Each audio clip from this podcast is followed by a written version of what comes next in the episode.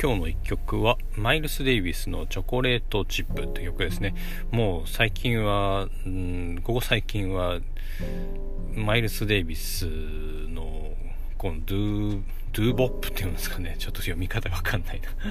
このアルバムにちょっとハマってまして結構何回か聴いてますね。まあもはや、うん、ジャズなのかっていうところもあるのかもしれませんけどもうん。いやでも、うん、前編にわたってこうやっぱでもジャズのエッセンスは感じられるアルバムなんですけどもまあその中でもこの1曲またちょっと紹介したいなと思うんですけども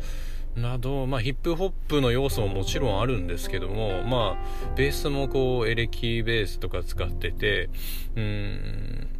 何て言うんですかねちょっとうんファンクっぽいような、うん、カッティングギターも入ってきたりとかっていうような要素もあってもうなんか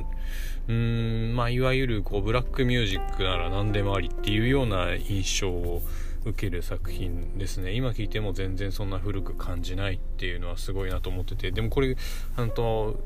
92 90 92年とか発売で制作途中になくなっちゃったってことなんですね。このアルバムに関しては。で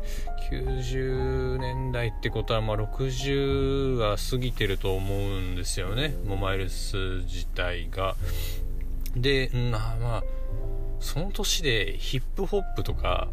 うーんそのいわば当時多分結構最先端の音楽ですよね。これに触れていこうっていう気概がすごいなって思うんです思いますし。でこのその若い才能を見つけるのもずっと上手だったんだなって思いますよね。まああのこのマイルスのバンドにいて今も活躍しているジャズアーティストっていうのは結構まだいましてそういう意味ではやっぱりこう、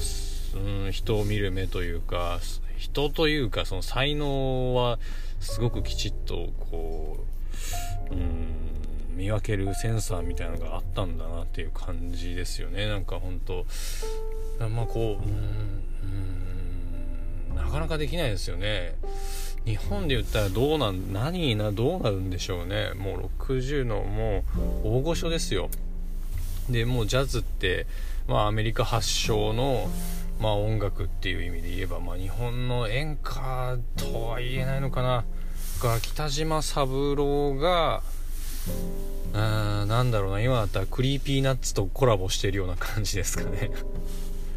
なかなかシュールですね。ちょっと聞いてみたいな。それあったら面白いですよね。DJ 松永さんがまあトラック作ってでまあサブちゃんの声は基本的にはうーんなんかあのサンプリングっていうんですか？して、うん、なんか面白く使ってほしい。まあでもあの人が手動でやらないと意味ないわけですからね。サブちゃんが手動でってなるとまあまあちょっとまあでも想像できないですけどでもまあまあそれくらいのなんかうん懐の深さですかね。懐の深さというかまあうん。挑戦心すげえなって思いますね。まあそれくらい世代が違う人の価値観をしっかりと理解してそのその時代のツボを抑えてるっていうのがやっぱもう本当に素晴らしいと思います。というかこう年取ってからもこう何か、うん、新しいことに挑戦する意欲を失わないっていうのが本当にこうありたいなって思いましたね。こういう本当生き様すごいって最近思い始めてます。マイルス・デイビスすごいな、まあこんな感じです。また。